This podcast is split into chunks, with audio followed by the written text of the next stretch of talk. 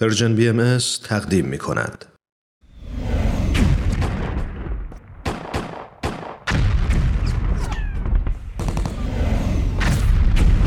معماران صلح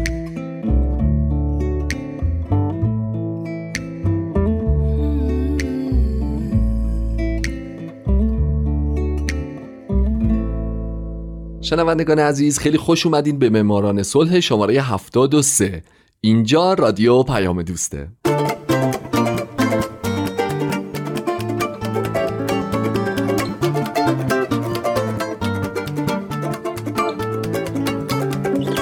درود به شما فارسی زبانان این دهکده جهانی. من هومن عبدی هستم. به معماران صلح خوش اومدید. برنامه ای که اختصاص داره به برندگان نوبل صلح.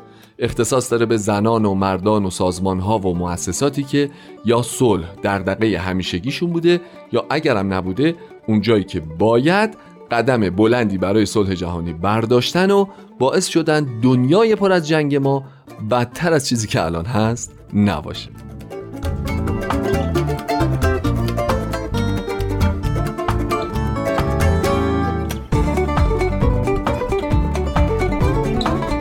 این هفته سال 1974 میلادی شان مکبراید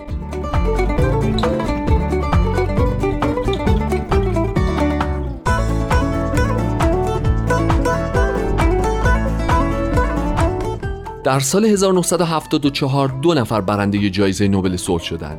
یکی ایساکو ساتو بود که من به زندگیش در هفته گذشته پرداختم. نفر دوم شان مکبرایده. شان مکبراید در 26 ژانویه 1904 در پاریس به دنیا اومد و درست 11 روز قبل از تولد 84 سالگیش در دوبلین درگذشت. از او به عنوان سیاستمدار سرشناس بین المللی یاد شده که ریاست ستاد IRA مخفف ارتش جمهوریخواه ایرلند رو هم بر عهده داشته. همچنین مکبراید که از فعالیت‌های سیاسی داخل ایرلند سر برآورده بوده بسیاری از سازمانهای مهم رو تأسیس کرده یا در تأسیس اونها مشارکت داشته. از جمله سازمان ملل متحد، شورای اروپا و عفو بین الملل پس به خاطر این و به خاطر دیگر فعالیتاش در زمینه حقوق بشر در جهان او علاوه بر بردن جایزه نوبل صلح سال 1974 جایزه صلح لنین و مدال نقره‌ای خدمت یونسکو رو هم از آن خودش کرده.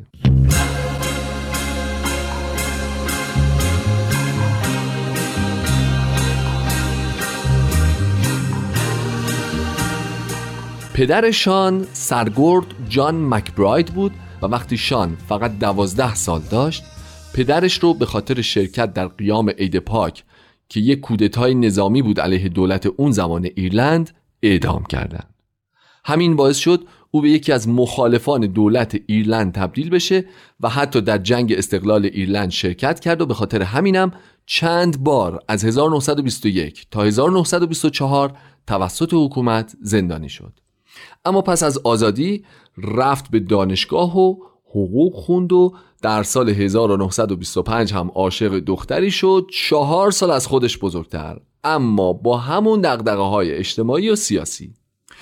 پس با اون دختر مصادف با تولد 21 سالگیش ازدواج کرد. با کاتالینیا کیت بولفین دختر ناشر ملیگرا و سفرنامه نویس شهیر ایرلندی ویلیام بولفین. حوالی سال 1927 مکبراید به عنوان روزنامه نگار در پاریس و لندن مشغول به کار بود. اما بعد در این سال به دوبلین برگشت و شد مدیر اداره اطلاعات ارتش جمهوریخواه ایرلند. از شانس بدش نزدیکی خونش یه سیاستمدار متنفذ رو ترور کردن. حکومت گیر داد به مکبراید و او رو به جرم ترور دستگیر کرد. منتها شانسی که آورد این بود که تونست ثابت بکنه در زمان وقوع جرم در مسیر بازگشت به ایرلند بوده.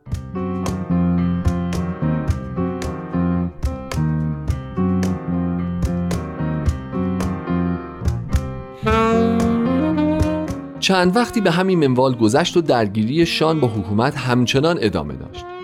در اواخر دهه 1920 اما یه درگیری در حزب پیش اومد و خیلی ها اون رو ترک گفتن شان هم با وجود اینکه با ارتش آزادیخواه ایرلند همچنان همکاری داشت اما رفت و در سال 1931 جنبش ایرلند آزاد رو راه انداخت. سازمانی که گرچه غیر نظامی بود اما باز هم توسط حکومت غیر قانونی اعلام شد. دیگه تو این زمانه بود که شان شده بود هدف شماره یک سرویس های امنیتی و به همین دلیل او در بعضی مواقع مجبور بود به زندگی پنهانی روی بیاره.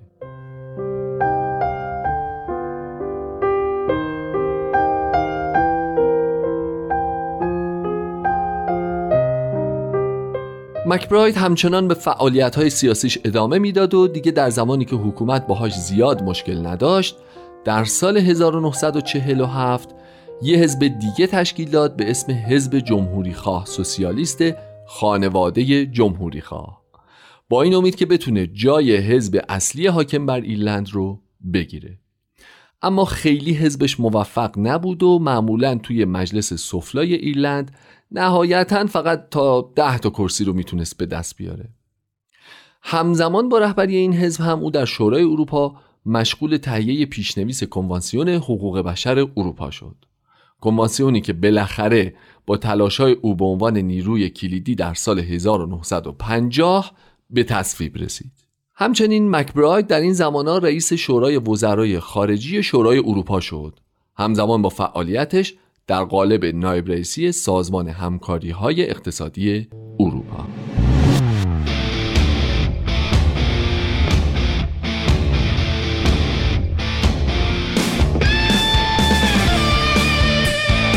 هرچی که زمان جلوتر می‌رفت توجه شان مکبراید یکی از دو برنده جایزه نوبل صلح سال 1974 به مسائل بین المللی بیشتر می‌شد. مکبراید در تمام دهه های 1950 60 و 70 برای حقوق بشر در سراسر جهان به طوری خستگی ناپذیر فعالیت کرد مثلا در سال 1958 صدها نفر از فعالان سیاسی در جمهوری ایرلند بدون محاکمه زندانی شده بودن و مکبراید با مطرح کردن این پرونده در دادگاه حقوق بشر اروپا تونست امتیازهای زیادی از حکومت ایرلند بگیره. همچنین او و چند نفر دیگه از وکلای مشهور بین المللی سازمانی به نام جاستس رو تأسیس کردند به منظور حفاظت بر دادگاه های نمایشی پس از انقلاب سال 1956 مجارستان.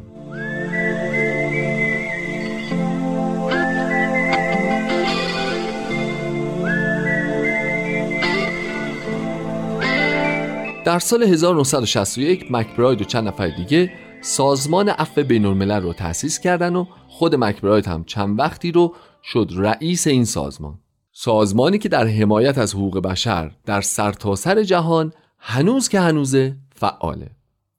علاوه بر این او از سال 1963 تا 71 دبیر کل کمیسیون بین المللی حقوقدانان شد و همزمان ریاست کل دفتر بین المللی صلح در ژنو رو هم بر عهده داشت.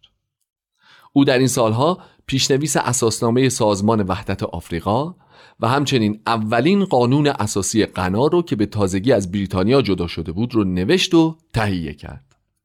در سال 1973 مکبراید از سوی مجمع عمومی سازمان ملل شد مسئول رسیدگی به مشکلات نامیبیا به خصوص تبعیض نژادی در این کشور کمیته نوبل هم برای حمایت از او و فعالیت‌هاش در نامیبیا و همچنین به خاطر خدماتش به حقوق بشر و تأسیس سازمانهایی مثل عفو بین الملل بهش نوبل صلح رو اهدا کرد.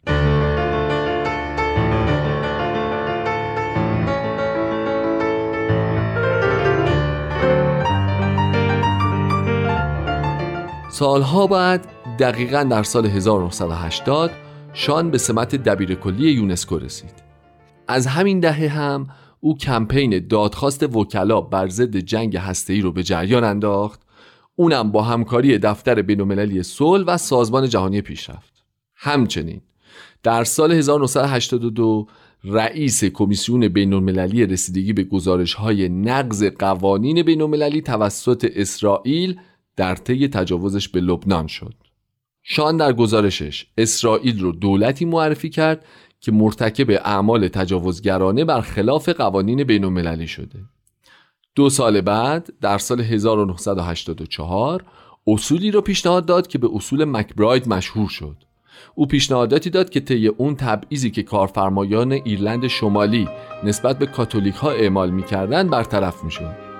این طرح حمایت گسترده‌ای در آمریکا به دست آورد اما در خود ایرلند و بریتانیا هیچ کس ازش حمایت نکرد و حتی اونا اصول رو ناکارآمد می‌دونستن.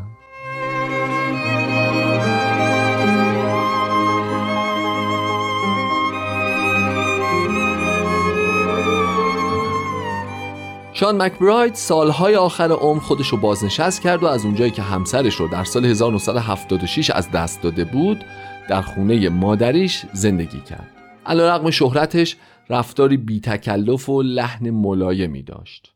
نقل شده که یه بار از او پرسیده بودن که به کدوم یک از سازمان هایی که به وجود آورده بیشتر علاقه مندی داره که او سازمان عفو بین الملل رو به عنوان یکی از بچه هاش معرفی کرده بود. بالاخره هم شان مکبراید در دوبلین درگذشت و در گورستان گلاسنوین در میان میهن پرستان ایرلندی در قبری ساده به همراه همسر و مادرش به خواب ابدی فرو رفت